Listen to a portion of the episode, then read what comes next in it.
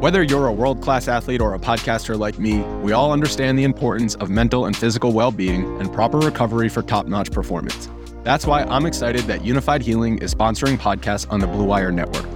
Unifyd Healing is a new and super innovative global network of wellness centers powered by Energy Enhancement System, or EE System. If you haven't heard of the EE System yet, then you'll want to listen up. This technology promotes wellness, deep relaxation, purification, and rejuvenation. Wherever you are across the globe, access to a center is easy and affordable. Interested in experiencing the EE System technology for yourself?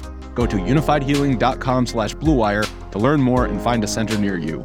That's unified, U-N-I-F-Y-D, healing.com slash bluewire. No material or testimonials on the Unifyd Healing website are intended to be viewed as medical advice or a substitute for professional medical advice, diagnosis, or treatment.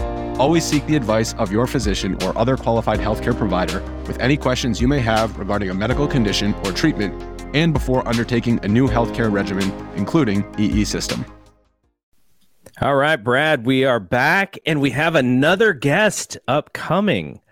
We will introduce everyone to Shane Barclay here in a second, but before that, um kind of kind of interested in just how what's your overall feel after the two sides decided to meet several times this week. Are we any further away? Are we any closer? what What is your feeling with this lockout BS? Everything I've seen so far, it's all incremental. I don't know if anything's going one way or the other. Uh, I, it kind of feels like when things get a little bit closer, uh, other things get a little bit wider.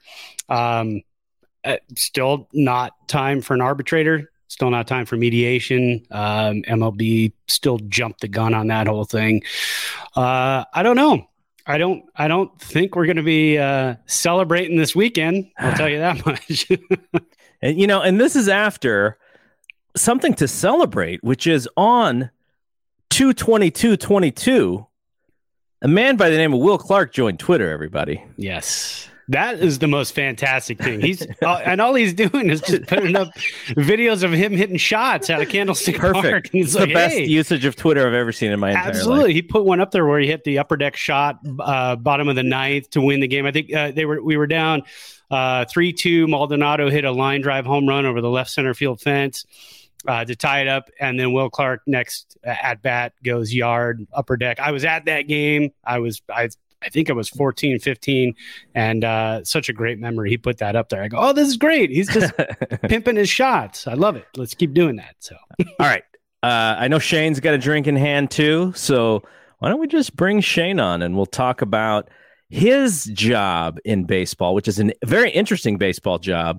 And he's a Giants fan from the Bay Area. We're going to chop it up about Giants baseball, everybody. If we can't talk about the current stuff, we can always talk about the past, as everyone can see by my background at yes. Candlestick Park in the upper deck, probably freezing, like uh-huh. seagulls nearby. All right, let's bring in Shane here uh, after the intro music here. Bedrosian throws to Sandberg, and the pitch is grounded to second base. Thompson has it, throws to first. It's over.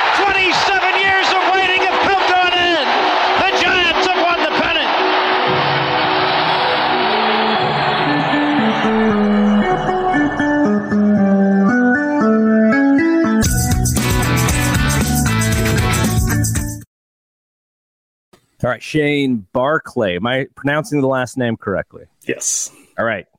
So uh, you had reached out on Instagram, and I know that you've listened to us before.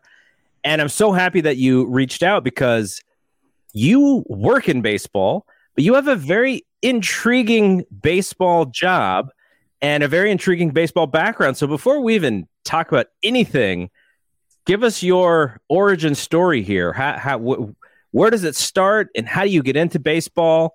And then we can talk about uh, the the company that you work for. Cool. Well, first of all, thank you guys for having me on. Uh, Garrett and Brad, it's good to meet you both. I've been following you guys on Instagram for a while. Uh, your account strikes all my nostalgia strings really well, so uh, keep it up.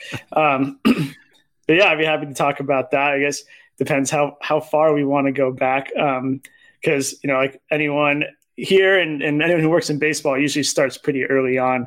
You know, I grew up in uh, in Cupertino and was going to San Jose Giants games. Um, was was my first baseball experience, at least professional baseball experience. And then you know just loved the game, played it through high school, uh, then transitioned to uh, co co-ed beer league softball, um, and uh, so I, I, just always wanted to be around the game. I growing up, I just devoured Baseball America and Baseball Tonight and all that stuff. So um, in high school, uh, Moneyball came out, and I uh, kind of opened up my eyes a little bit to maybe I could try to work in baseball. So uh, even because I knew at that point I wasn't going to become a big leaguer as much as I wanted to hold on to that, I wasn't even going to be able to play in college. I wasn't quite good enough for that. So um, yeah, Moneyball was like an eye opener to me, and uh, I thought, well, maybe I can try to you know use my education or just get in the game another way. Um, and uh, so that's what I, I did. I wrote my college application application essay about Moneyball. Uh, tried to figure out a way to work in the game um, throughout college, which is kind of tough because I went to Cal and there's no like sports management or anything. And uh, I took a super senior extra semester, and then that semester I happened to um, sign up for a for fun sports class that was just like for graduate students, but I was able to sign up and. Um, a last minute change to the teachers was uh, Sandy Alderson became my professor. So that was like this great connection to have this baseball executive, you know, legendary executive as my teacher. Um, I should mention I studied abroad in the Dominican Republic as well, as that was kind of the one thing that I thought could help me get a job in baseball until Sandy came along, um, and I really busted my my ass in that class to uh, make an impression. And and he was nice enough to help me. Um, like guide me on on how to try to get a job and um, went on a I, I did a long letter writing campaign and and uh, used Sandy's name as much as I possibly could, and uh, that got me an internship with the Diamondbacks and um, and so that was my my first baseball job. Uh, I was assigned to Visalia in the California League, and um, so it's cool coming back to San Jose like as an employee and um, we're doing the whole long road trips in, in the minor leagues and all that stuff. So, uh, yeah, that's my first job, and um, and that's how I got my start. It, it, I mean, it's a fascinating way because you hear lots of stories of like actual baseball players who are like, "Oh, all the things that I did to get in, you know, get in majors and minors and rode the buses," and you did something similar, but it was to have a job in baseball as you know, working for a team or whatever. So you actually sort of kind of lived the minor league kind of lifestyle, which is very interesting. Now, there's this giant story about minor leaguers and whether or not they're getting paid enough and how teams should really take care of them and then you have it seems like the the ownerships are like ah do we really need all of these minor league players so do you have a do you have a, a side to that? Like you have a perspective that I feel like not a lot of people have when it comes to you know how, how difficult it is to to really be a minor leaguer. Totally, yeah, I do have I'd say a unique perspective into that. Like I so I graduated from college and I took that job. It was high A, and most of the players, it was their first full season, maybe second full season. So we're all kind of the same age.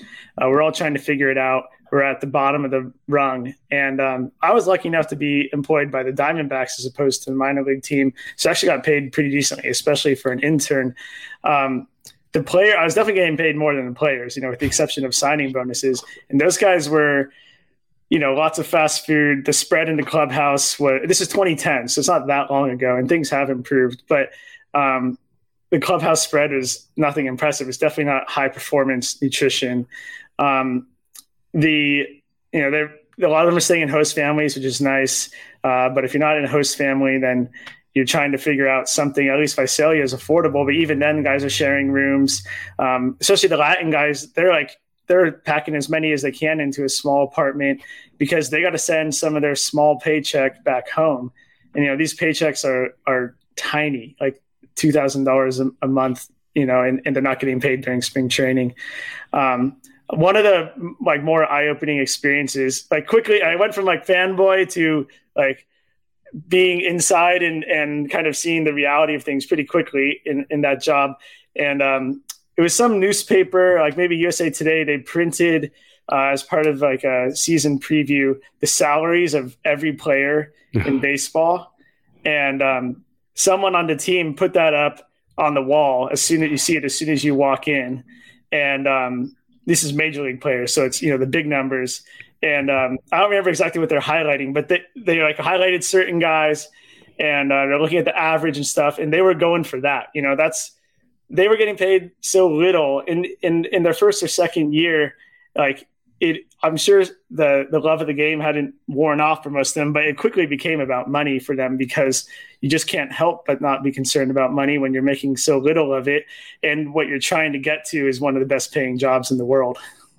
Yeah, and and you know that's the other thing too. when we talk about the steroids and the Hall of Fame and everything else, a lot of people forget that was the drive for a lot of the uh, minor league players. And we're going back a little bit, you know, some some more years before 2010, but you know, guys see see those salaries and they see the home run hitters and they see how much they're making, and especially guys who are coming from different countries. They're like you said too. This is money that could go back to their families, uh, and and put those families at ease for the rest of their lives and then their grandchildren and so on and so forth. So a lot of people forget that. I mean, when you see those high dollar amounts, it wasn't just I'm going to do something, you know, that's not necessarily looked as, uh, you know, something we should be doing in the game of baseball, but I'm going to do it because I know it's going to get me a paycheck. Everybody else is doing it. I've got to keep up with them. I want to get that paycheck as well. A lot of a lot of people kind of forget that as time has gone on. Totally. It, is uh, especially because I don't know what the percentage is, but I mean the amount of players who either come out of high school or college or internationally and who make it to a minor league system, one of the clubs, like it's a very small amount that actually makes it to that, you know, that 25 man roster or 26 man roster, or whatever it is. So, I mean, it is an absolute shot in the dark unless like, you know, Shane was talking about, you know, these, these bonus guys who get drafted, you know, very highly. Um, so you, you said you read the book Moneyball. Now, I wonder how many people who are of your age who are in baseball today were like, I was influenced by Moneyball. Like there that that book is like the most influential thing in the last 20 years, I feel like, when it comes to baseball, because it gave you a much different viewpoint. One that if you were following on the back of baseball cards like me and Brad, we're like, who cares about that stuff? But at, at some point, I remember, you know, we, we were we were talking to uh, Jarrett, uh, who who's talking about Bill James, right? He's, we were all kind of reading early Bill James stuff, but still, it was like uh, I remember uh, Wade Boggs, and he's hitting leadoff for the Red Sox, and and the conventional wisdom was, why would you why would you hit the slowest guy leadoff? And then I remember my dad saying, my dad coached me pretty much my whole life, and he's like, you know, for somebody who doesn't swing, you know, he doesn't swing the bat enough. Like he takes too many walks. And so there was this wisdom that it was so different from from what happens when when this book comes out. Now I know big league teams had sort of caught up by then, but the the net, the general fan base like for us, you know, the the A's of, of that time frame picking up players solely because of their on base average. Like it was it was just amazing. So, talk a little bit about that book. Talk about what it was in that book that inspired you so much, and then uh, also want to get your thoughts on that movie. yeah.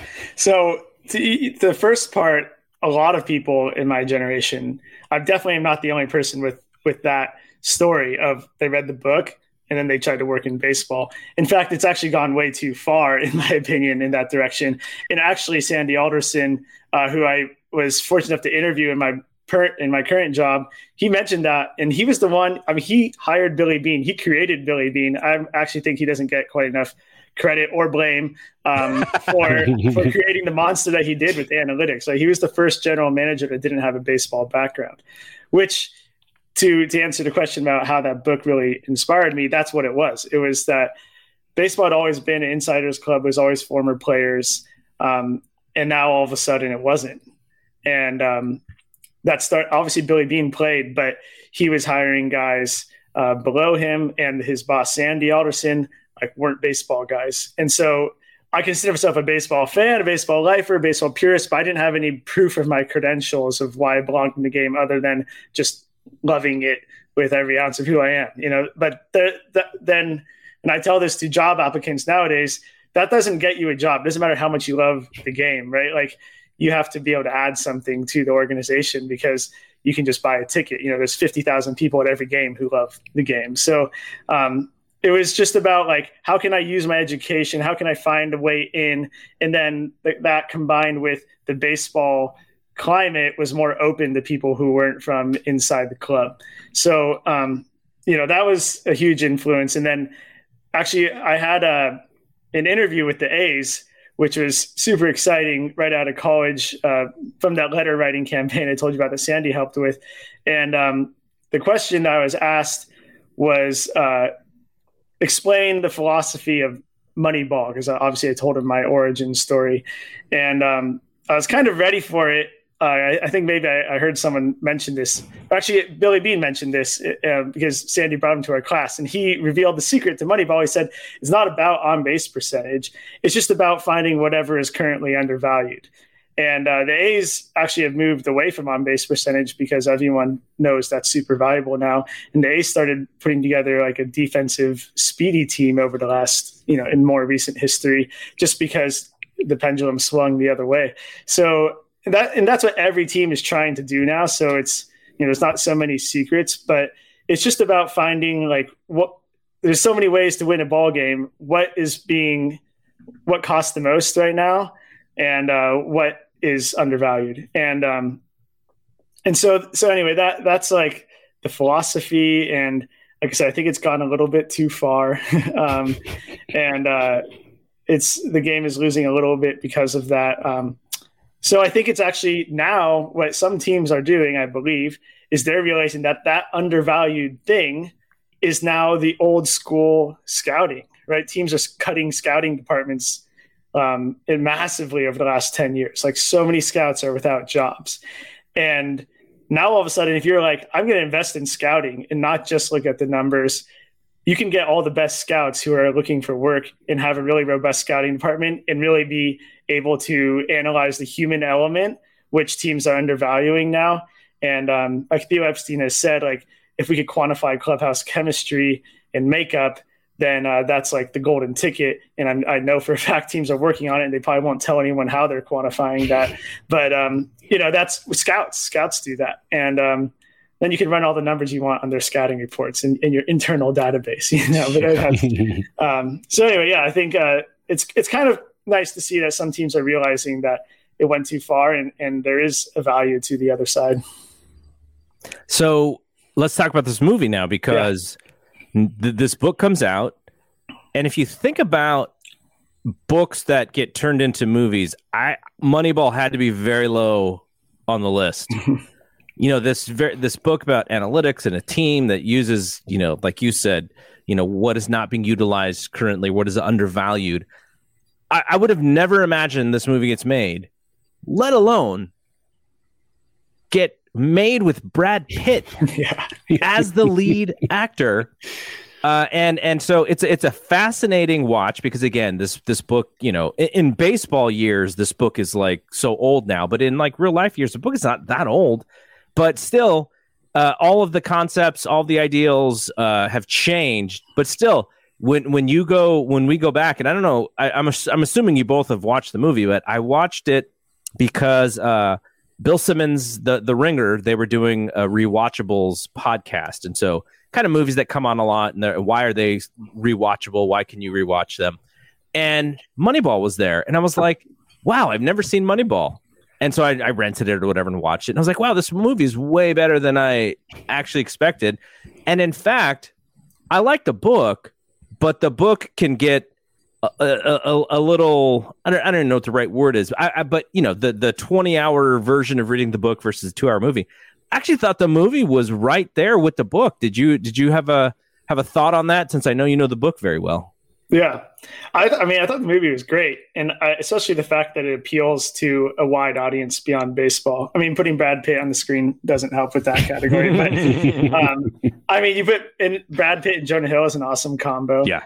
Um, I mean, the book definitely, as with any, or sorry, the movie, as with any movie made from a book, obviously grabs, you know, condenses it and makes it like the more Hollywood version. Like, I didn't appreciate how they vilified Art Howe so much, um, you know, but you have to have a, a villain, you sure. know, and and um, and uh, you know, I thought they did a, a really good job with it. I, I think that the book, um, from a, for a baseball fan, does a better job because you're really like learning the stories of these players and kind of learning what's going on in the front office a little bit more.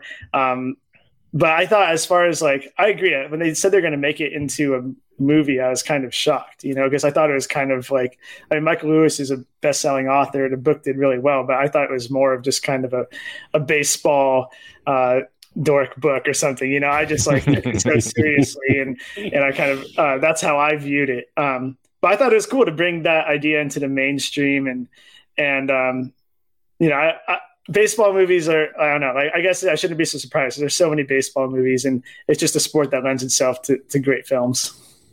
Brad, what did you think about that movie? You know, I saw the movie many years ago when it came out. I, I actually have never read the book. Um, I wasn't much of a reader until about two years ago. the pandemic got me back into reading. I used to read one book every couple of years.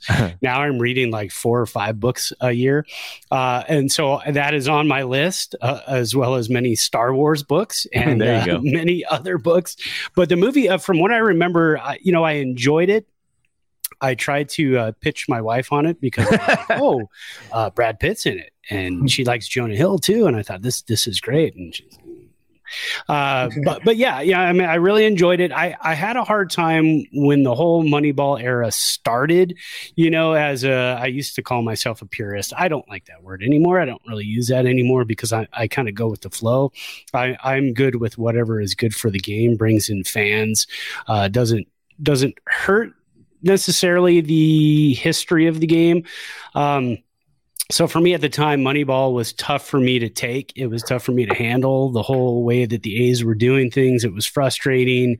Uh, but now I look at it and I, I kind of think, kind of want that back a little bit. I want yeah. more runners on base. Yeah. I want less, uh, you know, trajectory on home run balls, um, uh, less high fastballs. Um, you know, so so now I think I embrace it more than I did uh, back then. But yeah, like you said too, throw Brad Pitt in a movie and it's gonna sell, right? Yeah, yeah, totally. Okay, so let's talk about uh, what you do in your your current baseball job.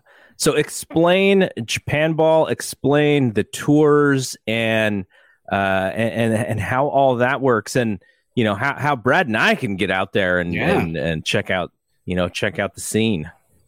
Yeah, well, Japan Ball uh, it started in 1999.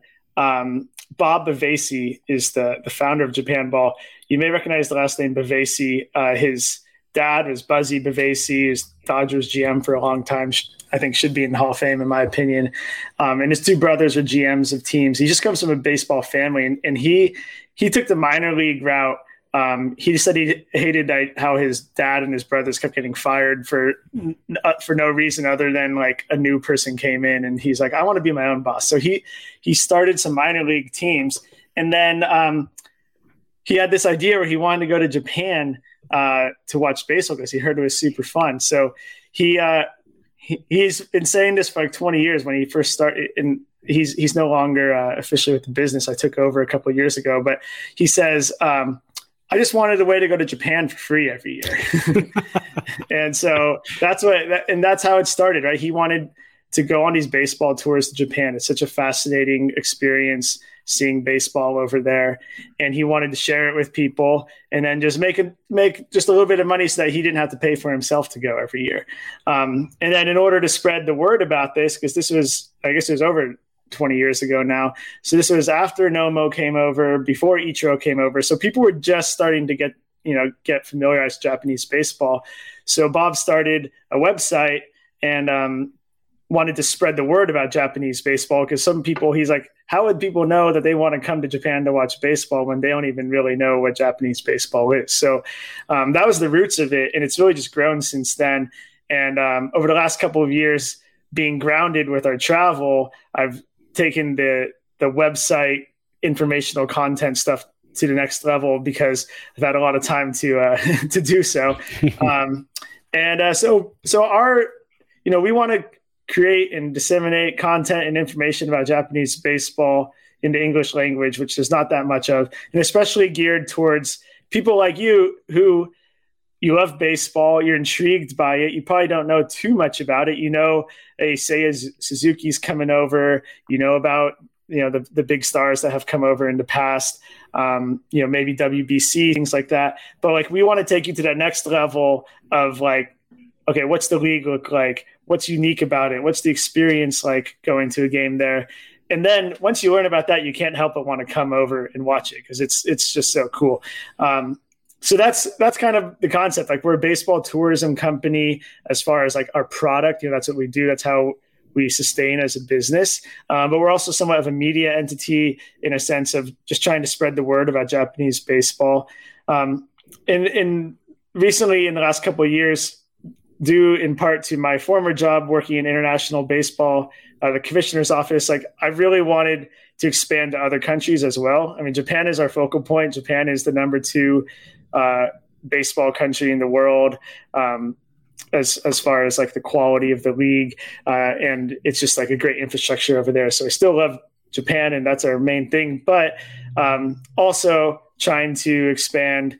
Uh, we we did a Dominican Republic tour this past year. I'm working on going to the Netherlands later this year, uh, South Korea, even the Bahamas. Like basically just anywhere around the world where they're doing baseball um, we want to go there and we want to bring like-minded just super enthusiastic adventurous curious baseball fans and um, and go watch games together experience new culture through baseball so there's a player who is very highly sought after uh, including by the giants and if this stinking lockout ever ends we will get to see hopefully him come to the majors this year now, be, Ohtani has become one of the biggest stars in baseball. So I imagine it has created a lot more interest for some of these players uh, to possibly go over there because they see the success.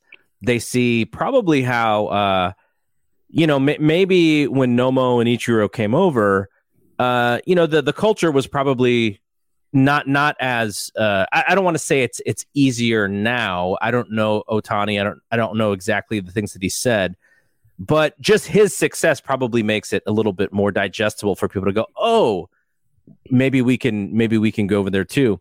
Seiya Suzuki, who is the guy uh, I think a lot of Giants fans thinks he's he's like the perfect Giants player, and he would fill a hole uh, he would he would he wouldn't fill it completely, but you know we did lose Buster Posey, right-handed bat, uh, and, and, so there's some hope that he would be able to to come here and the Giants would be able to sign him. What are your thoughts on Suzuki?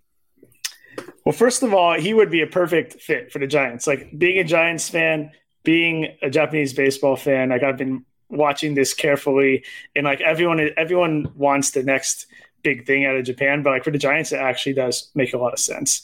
Um, largely, I think the thing that makes him unique and the thing and the reason why I think his skills are going to transfer well is that he's the type of hitter that has really quality at bats. He has more walks than than um, strikeouts over the last few years, which is a very rare skill. Like only a handful of guys in baseball have that. And and I mean, off top of my head, um, like Vladdy Jr., right, is someone that combines that skill with power. And Suzuki doesn't have the power of, of Vladdy Jr., but like not many guys can do that. Um, that's super elite uh, to be able to put up power numbers and um, and have really quality at bats where you have more walks than strikeouts. So you know that any team will like that.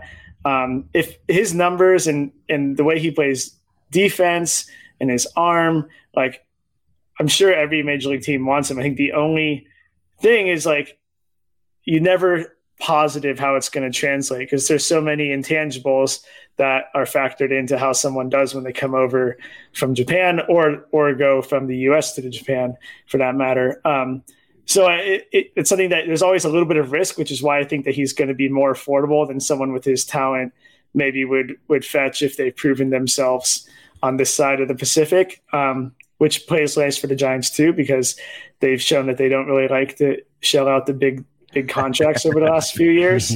Um, although I do think they have that money and, and they will eventually. But um, So I mean, he's an awesome player. Like he is a an excellent arm, like a true right fielder's arm. Um, he's the type of guy where like with this whole positionless baseball and moving guys around could definitely fill in at the other outfield spots, even center field, even though I don't think he's necessarily like a true center fielder. Um, but he would, you know, I mean, some of the guys the Giants have rolled out in outfield, like they don't seem to care sometimes, you know. So, um, so are, are you uh, talking about uh, one Mauricio Dubon in center field? that would be one. I mean, exactly. And uh, yeah, I mean, in his bat, and he he can run. Like he's a true five five tool player. So um, any team that gets him will be lucky to have him. And I'm sure there's going to end up being a bidding war, at least between a few teams. Um, but I don't know. People keep saying like 55, 65 million. Like, I just feel like he's talented enough where it's going to get higher than that. And certain teams are going to be willing to bet on him. Um, and, and those teams are likely to be teams that have money. So it'll, it'll be interesting to see how it plays out. Yeah, we keep hearing the Rangers sneaking in there, the Mariners. And the Mariners, anytime you talk about a Japanese player coming over, the Mariners are always going to be mm. near the top of the list. Um, and then you're also hearing the Rangers, the Red Sox, the Giants are thrown in there as well. So there, there's going to be a lot of competition. It, it's going to be a bit crazy. Do you think over time, that scouting has gotten better to the point where you can take a player like that and say he he has a better chance of translating to the United States um, brand of baseball than, say, the Tsuyoshi Shinjos from back in the day, where it was kind of a crapshoot. It was kind of like, hey, we're going to grab and bring him over and see what happens.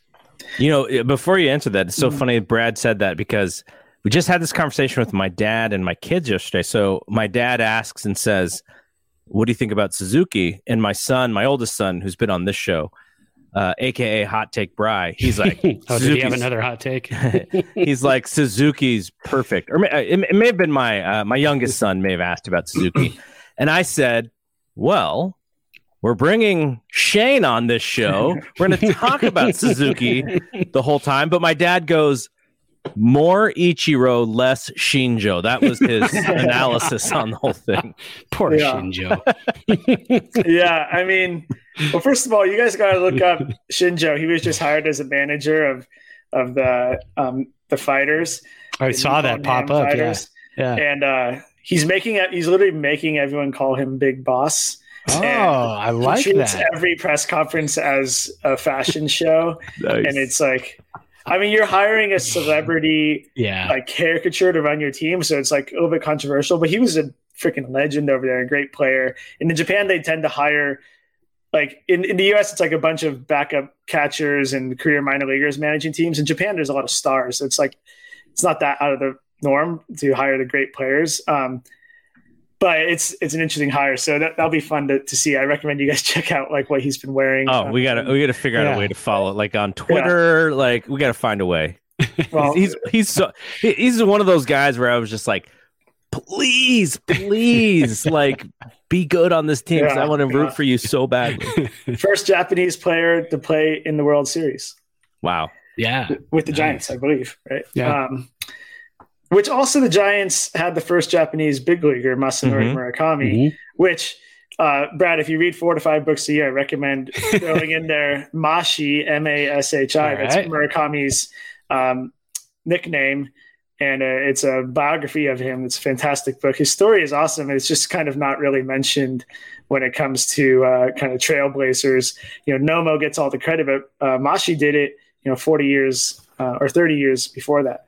Um, and and he was loved in San Francisco, and he played in Fresno before that, and they have a big Japanese population, and he was like a sensation, and uh, was basically forcibly um, sent back to Japan by his his original team. But I digress. Um, I, I, just put that on my list, by the way. Nice, nice. um, so Suzuki, I don't even remember what we were saying. You asked an actual question about Suzuki, but I, I, I lost track.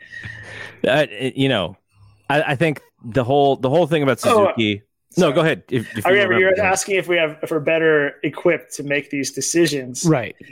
And I yes and no. So yes, in that there's there's more info there uh, available. Um, like there's more film on these guys than in the past. Uh, there's more international international tournaments. Like the WBC is a great scouting opportunity because you're literally getting all the best players in the world um, against each other with the exception of Team USA, who like gets most of the best American players. Uh, well, the but, last time around, they they stepped it up a little bit. I think they did. I mean, they yeah. they're great, and Buster Posey played, and a lot of great players, but you know, still no Trout, no Harper, whatever. We, right. we yeah. could talk about that, but it's a great tournament. I mean, a, a great tournament, and for scouting, it's a great tournament because you can see these guys like Suzuki. Um, play against major league pitchers. So you don't have to use your imagination as much. You know, you're, you're seeing it right there and you can do, um, it's not so much a projection as, as it is um, an evaluation of what you're seeing in front of your eyes. Um, but the other way it hasn't changed is just what I was alluding to before is you just don't really know how these guys are going to react. And uh, the Japanese uh, league, Nippon Professional Baseball, is is very protective of their players. Like you can't just talk to their players. You can't have meetings with them. You can't discuss, you know, get to know them, uh, and and uh, you definitely aren't going to get any help if you're trying to talk to their teams or their coaches and, and really get a feel for what this guy's like. Um, you just have to have really good scouts on the ground in Japan who have connections. But you know, the Japanese teams are notoriously um, protective of their players, and and there's very formal protocols and how to communicate with them. So. Um, that's the big wild card and and it's it's just really hard to know. Um, you know so many things can can happen that can throw you off when you're trying to perform at an elite level in a completely different atmosphere. All right so let's talk a little bit about your giants fandom here so uh, if you're talking about uh, out of college in the 2010 range Mm-hmm. That means you're quite a bit younger than Brad and myself, which actually puts you in a perfect time frame when it when it comes to the Giants because your post college years is their six year World Series run, and how it like Brad and I uh, w- when we were growing up, we, there was a couple uh, of of pretty good teams. Eighty seven, we've talked about eighty seven a lot. I was only like uh, I was like 11. Brad's a few years older than me. And then we had just 90, a few, just just, just a few, just a few, yeah, just a couple. We had 93. You know, we're both sort of in our teenage years, uh, become you know getting a little bit older. And then the Bonds stuff, the Bonds years, you know, the, the Giants were generally in contention every year that that that Bonds was there um, when he was not hurt. There were some years where he was hurt and they they weren't competing. But we always felt like this is never going to happen. Like it, it just it just doesn't because it's not meant to happen. And you you're in college and then boom boom boom boom boom three World Series like you're like the luckiest guy ever. Like to to go through that, you know, to have the team be good when you're you know when you're able to to still be a, a semi youngish fan. Yeah, well, it's I all right. Well, where do I start? So for my giant, the first giant season that I really remember being super invested in, like I was always a Giants fan, but the '97 NL West champs, like I, I remember, um, you know, rushing home from school with my buddies to watch the clincher. Uh, if I remember correct, it was like Rod Beck. He, he had the bases loaded with with uh, against Dodgers, and he had to um, get Eddie Murray out and, and shuck, I think got a double play and a strikeout, and of course Brian Johnson um, with the walk off homer. Like those were like my two. Like that really like got me in deep um, with the Giants, and then um, and Bonds is like my guy. Of course, anyone who's Giants fan, I love JT Snow, Bill Mueller as a third baseman, so I loved I loved him. Um, and then 02, I was in high school. Um, I had I have a story that I don't know. I guess I'll share it. But I think I think I, I so I was at a high school. I'm just gonna say this because you guys, I like you guys, but I was at a high school. Uh, we had a high school dance night of Game Six of the World World Series, and um, I was watching the game with some buddies, and we were drinking, and the Giants lost. I was bummed. I get to the dance, and um, I'm drunk in his high school, and one of the chaperone guys like sees it and he knows, and I'm oh, no. and he's like, you come with me, Barkley. Come on, like you know, he's he's just he's like I can. It's obvious, like, and I'm trying to ignore him, trying to walk away, and I was like, look, the Giants just lost the World Series. It's been an awful night. Just please, please, just I don't want I don't want to get kicked off sports teams for this. Just let me just give me this one. And as soon as I said the Giants thing, he let me go, and he's like, "All right, Oh, just nice. don't fall over, keep your head on straight, and you're good." So um, that was like that was my first Giants World Series moment. Um, and I have like it's like a uh, the loss was um, not so bad because you know I, I avoided getting kicked off all my sports teams in high Yeah, school. there you go. um, but then another weird thing happened in 2010. So I worked with Diamondbacks in um, out of Visalia for the 2010 season. The minor league season ends a month before the major league season, so I'm like fully invested. Back home in Cupertino, uh, watching all the games with my buddies. We're like syncing KNBR to the TV, so we don't have to hear the national broadcasters, all that stuff. And like you know Cody Ross and like just loving it. Um, but I started in uh, my next job, my first full time job, which was um, out of the Major League Baseball's Dominican Republic office that October. And so Wow. I moved to the DR and I was staying in a hotel for the first week or so um, until I figured out a housing situation. And that week was the World Series. And so I've, I've just had gone through like watching the whole playoff run with my buddies and um, just like having so much fun. Everyone was getting caught up in it.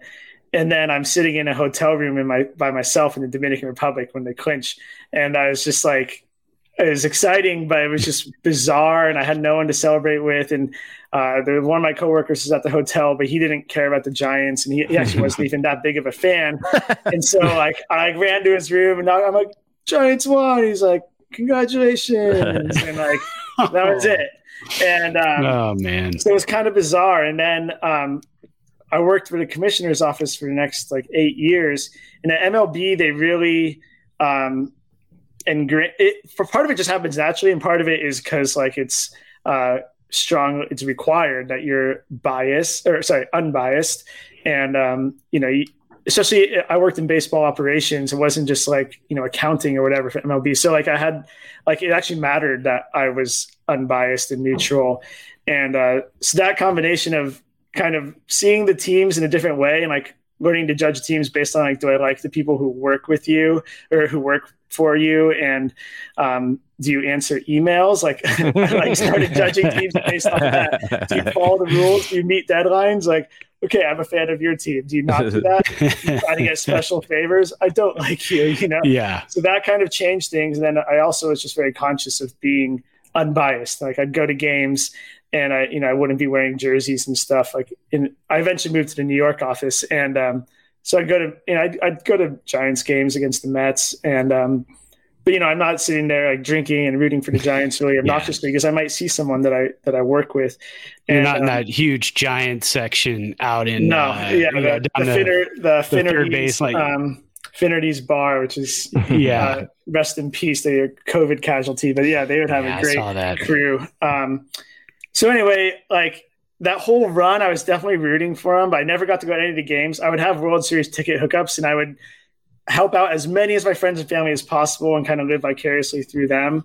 Um, but I was kind of removed from it, and uh, in leaving that full time job at MLB in 2018, that was the thing that was at first a little bit strange, but then quickly like came full on back. It was like I'm a baseball fan now. Like I get I'm still working baseball and I go to the park to work, but like I can have a beer and I can root for the team and I can, you know, have hot takes or whatever, and, and it doesn't matter.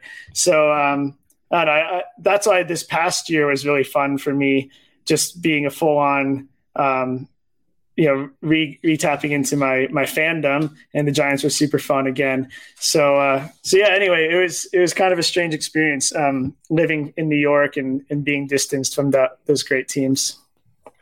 All right, so I had uh, reached out to you earlier today, and I was like, you know, you know the gimmick. Brad and I like to have a drink, and you agree. Speaking of, to uh, to partake with us. So why don't we all just uh, quickly before because I have I do have one last question for Shane as it relates to uh, baseball, but let, us just uh, follow with what we're drinking. Brad, I saw that you had a you had a nice glass there. Yeah, I've got a my little my little snifter. I pulled this out of the fridge. I've had it for a while. I kind of cut back on beer, I was telling you, but since we were going import, you know, we're talking import baseball here. I, I, went with an import. I don't have any Japanese beers. I don't have any Korean beers. I don't have any Dominican Republican beers, but I do have an English beer. It's a Samuel Smith Imperial Stout. Nice seven percenter. I wasn't sure if it held, but usually the darker ones hold a little bit longer. It's been in the fridge the whole time, and it is. So I went to uh, the grocery store and I, I, was just perusing. I didn't have plan on buying anything. You know, just kind of check just in case. And one of my favorite, I guess you could call it bargain bourbons, like bourbon that I could drink and and it's not going to set me back, you know, a lot of money, is called Redemption. And for some reason, and I'm still not sure exactly why, it was on clearance. Hmm. So it's generally like a $34, $35 a bottle. And it was like 22 bucks. And so I was like, nice. I'm getting two. I don't need it, but I'm getting it. now, my only issue with this bourbon is that for my taste buds, for whatever reason, like it's so smooth that I'm not if I'm not paying attention, like it's gone. Like I, I, you know, I'm I'm just sipping, sipping, sipping, and then it's it's absolutely gone. So mm-hmm. that is my one problem with Redemption is I just drink it way too fast. Well, which one did you get? Did you get they, they've got like a high rye? They've got a regular old redemption which was yeah it's just the regular the regular okay. one yeah yeah, yeah. that's yeah but right. it's so you know got a couple and of course first bottle's already gone because i was drinking a little too oh, fast but geez. yeah we're good all right shane what about you i made myself a little cocktail because I, I noticed you guys tend to drink cocktails this I've been really into rum recently. since our most oh, wow. recent Dominican Republic nice. tour, we did a rum tour at um, a Barcelo rum factory,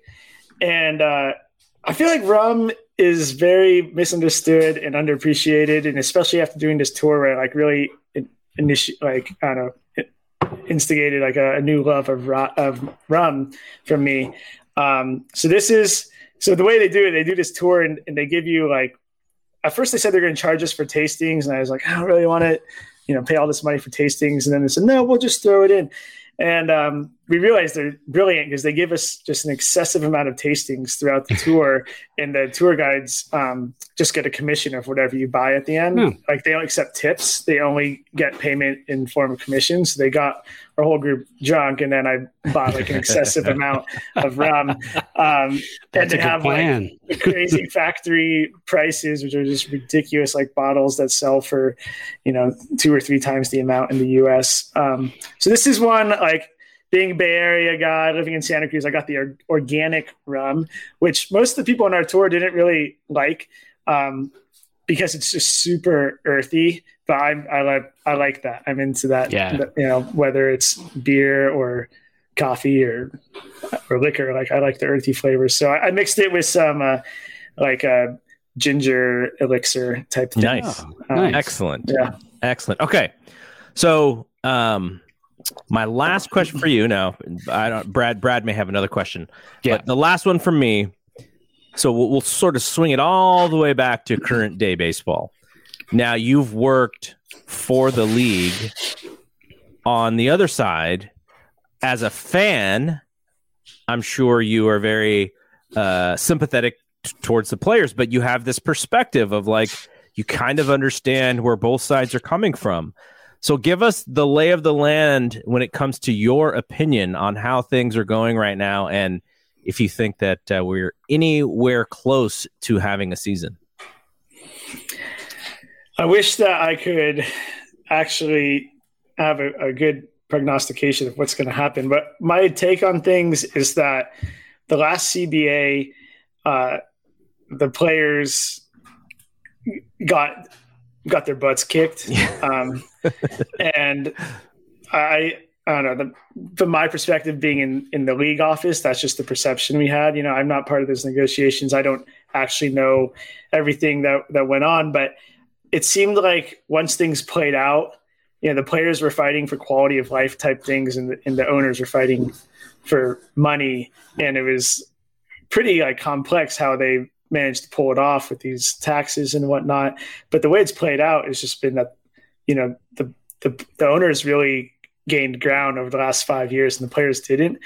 And the players want to make up for what they lost over the last five years, and they're trying to kind of re like equalize things. But from what I know about labor negotiations, that's not really how it works. You have to go based on what the current situation is and you make incremental gains every time and if someone last time made big gains you don't get to make big gains to make it even but that's what the players want so that's why it just seems kind of ugly to me. And I it, it it's, I don't know when when uh, uh, the former regime was at the MLBPA, it seemed like there was like true negotiations going on, and there was a little bit less bad blood. And it just seems like publicly what they're saying, it just doesn't seem like there's any desire to really work together, and and therefore it just has me worried, to be honest. Um, you know, I, I, think that the owners are saying like, look, we'll give you stuff. Like we're gonna, you know, make these certain concessions,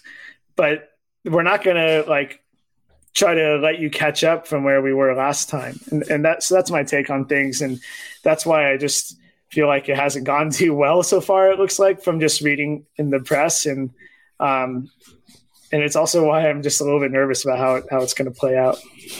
I had a, a short back and forth conversation with Russ Ortiz on Twitter a couple days ago. Wow, you and, didn't tell me about this. Yeah, I, I figured you would have seen it. Um, but but he was, you know, he was basically lamenting that uh, he wishes the Players Association would get out there more, would would basically PR more, and say this is what we're asking for. This is why we're asking for it, so that the fans have a better idea. He said that was a problem back when he was playing too. It, there just wasn't enough PR from the Players Association, uh, and and MLB has an entire PR department and they have a commissioner and and you know so they they can get the word out there pretty easily. You see the press conferences and everything else going on from the MLB side, but not from the Players Association side. So um, yeah, that, that's a little bit of it too. I think there's a lot of misunderstanding when it comes to the fans. Um, a lot of us side with the players. We we do because you know we're here to watch the players. Yeah. I mean that's the bottom line. We'd love to see ticket prices stay low, come down, whatever it needs to. But we know with inflation that that's really not going to happen. Right. Absolutely. Yeah. And, you know, when, when secondary markets can sell tickets for more than what you buy them for, there's room for them to even increase more. So that that's probably what we'll see. Yeah, but sure. um, so so Shane, uh, we're gonna let you before we let you go. Uh, just talk about you know promote anything you want to promote. Uh, we we, we mentioned your uh, your Twitter and Instagram handles for Japan Ball at Japan Ball. What else do you want to tell the people out there about uh, you or about uh, Japan Ball? Well, yeah, the Twitter, Instagram, um, and Facebook. You know, we're on all those. Look up Japan Ball. Instagram is actually Japan Ball Travels to handle, but you know, you, will find us. Um, JapanBall.com is our website. I recommend if anyone's interested in keeping up to date about Japanese baseball. We have a, a newsletter that goes out that um, kind of gives people the the once a week rundown of what's going on in the Japanese game, and then also all the info about our our tours via that newsletter. So I recommend signing it up if you're serious about it. Um, and uh, I, would like to share like what our potential tour itinerary is this year. Just so uh, if anyone out there, I'd, I'd love to have anyone join us. Obviously, there's um, some concerns of COVID and like we can't go to Asia yet um, as of now, but they're loosening it up. So if things go well, um, our first tour, actually, for the first time, we're doing a USA baseball tour because of the uncertainty in Asia. It's a West Coast baseball tour. We're going to 11 ballparks, uh, six major league parks, and five minor league parks uh, nice. throughout Washington State and all of California. Um, we're going to go to all those games. We're going to meet with uh, baseball personalities. Uh, we're gonna have some cool eating experiences, like really trying to add the uh, kind of social and personal touch to it because obviously it's anyone can go to a game in the U.S. Um, if you're an American, it's like not that hard to figure out. But I'm, I'm just trying to make it special so people understand. Like you're gonna go with a bunch of like-minded people and like guaranteed to make some friends that you'll be friends forever because that happens on every tour um, and also just get some unique experiences so that's june uh, july uh, in just outside amsterdam in haarlem is 20 minutes 20 minutes outside of amsterdam is haarlem baseball week it's actually Honkbal week honkbal is how you say baseball in dutch um, it's a tournament that features the usa college national team the Cuba, uh, national team from cuba uh, national college team from Japan, Taiwan, uh, Mike Piazza's team Italy. Um, I think I might might be oh, in, in Netherlands, of course. Uh, they play in a tournament, and it's like a big week long celebration um, in Amsterdam and in and around Amsterdam. So we'll be doing that in July. August, fingers crossed, is our annual Japan tour. Um, if you do the whole thing, which a handful of people do every year, you'll see all 12 NPB ballparks in one trip uh, one game at each park. Um, you can also just do one segment of that. We have it broken down into different segments. Uh, and I'm really excited this year. We're doing the Koshien uh, National High School Baseball Tournament, which mm. is like, I'd say uh, March Madness and Super Bowl combined. That's like what it is. and, and, like should be on every baseball fan's bucket list. So I'm really excited about that. Um, we're going to, you can compare that with um, a little mini trip to South Korea where we'll see four or five games around the Seoul area because there's a bunch of teams all within uh, in one um, train rides away in Seoul. And then in uh, late November or so, uh, Dominican Republic. It'll be a Caribbean baseball adventure. I lived down there for two and a half years. Um, I know a lot of people down there that work in baseball, so it's like a really fun insider experience. You get the whole thing from like the stereotypical sandlots that you hear about with these kids, you know, the poor kids playing baseball to like the shiny fields that the bonus babies are playing on. Um, last year we got to meet Fernando Tatis and Juan Soto and a bunch of other uh, former players and stuff. It's, it's an amazing uh, baseball country. And um, so I'm excited to do that again. And then um, the last one is the Bahamas in December. The Bahamas has this cool baseball event every year. It's a it's a up and coming baseball country. They they do a home run derby where they set up a basically a, like a home plate on the beach, and then they have wow. a hitting competition where you're hitting the ball into the Caribbean waters, like the beautiful, pristine, like screensaver water. And you have a little rope set up, so like you get points for how far you hit it. And they have a ah, bunch of big cool. leaguers um, from the Bahamas, but also just like the professional players in Bahamas bring all their friends over, and it's like, hey, it's December, and we're going to go to the Caribbean and have a fun time. So, those are all the trips I'm working on putting together this year. I'd love to have you guys along. I know you guys would be fit in really well with our crew, um, and uh, you know, I understand that maybe it takes a few years if people uh, to actually make one of these trips happen. So, just sign up for a newsletter at japanball.com if anyone's interested, and uh, you'll be kept informed of what we're doing. Yeah. So That's awesome. I, I will say, um, going to Japan to watch baseball is definitely one of the things that I want to do before it is all said and done. So I'm very interested, and uh, I because I get people who want me to go to Japan for like professional wrestling trips because in Japan, like professional wrestling is is, is a pretty big deal, and I'm like, I can't. I, I, I, if I go, I'm going to go to do baseball, or I'm going to go hang out with my wife and sightsee. But I don't know if I can do the pro wrestling thing. But I definitely want to do the baseball thing. So that is yeah, on you, my bucket list. You definitely got to come and and uh, you can get yourself a Tokyo Giants hat like yes, this. Right. And um, I can't promise the wrestling, but we do always uh, incorporate a sumo tournament in our tours um, whenever nice. possible. Um, yeah, out of all those tours, I said like Japan's got to be on the bucket list. Like, oh yeah, baseball fan, like it's it's just unlike anything else. And and uh, yeah, you guys would have you guys would have a blast.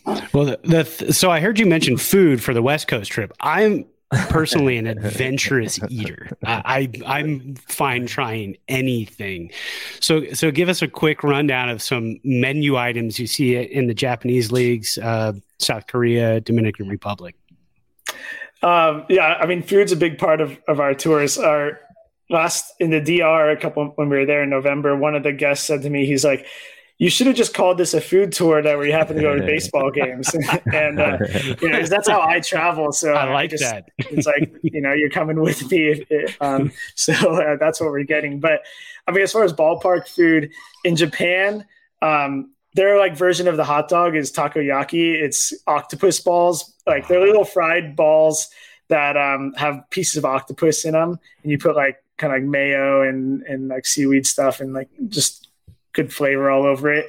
Uh, that's like a typical ballpark thing. Or bento boxes, mm. uh, which is like a little bit of everything. Uh, probably the most unique food and beverage thing uh, in Japan is the beer situation, which they have these beer girls who have pony kegs on their back and they're hustling so hard and it's hot there and they're like every inning you'll probably have four or five beer girls go by and there's no like exclusive pouring rights so it's every type of japanese beers at every ballpark and like there you can sit in your seat and like get a you know the expensive ones are in Tokyo. It's like seven bucks for a beer or something, but it's like on draft, cold, poured to you with a smile, and like sitting awesome. in your seat. And um, you know people always get a kick out of that. They also will serve you uh, cocktails like um, highballs. They'll have those in pony kegs on their back. Um, so that's that's like very distinct um, thing about the Japanese. Uh, yeah, and sake, uh, I would imagine, right? You sake uh, pretty much yes, everywhere. Not so much yeah. at the ballpark, but oh, okay. everywhere. But but for sure, lots of sake is uh, like every restaurant and everything. It, it's yeah. it's more the beer and like the the highballs is like whiskey soda. Whiskey soda is is kind of the those are the two drinks that they have. So we're talking about. That's what I'm talking yeah, about right there. Yeah.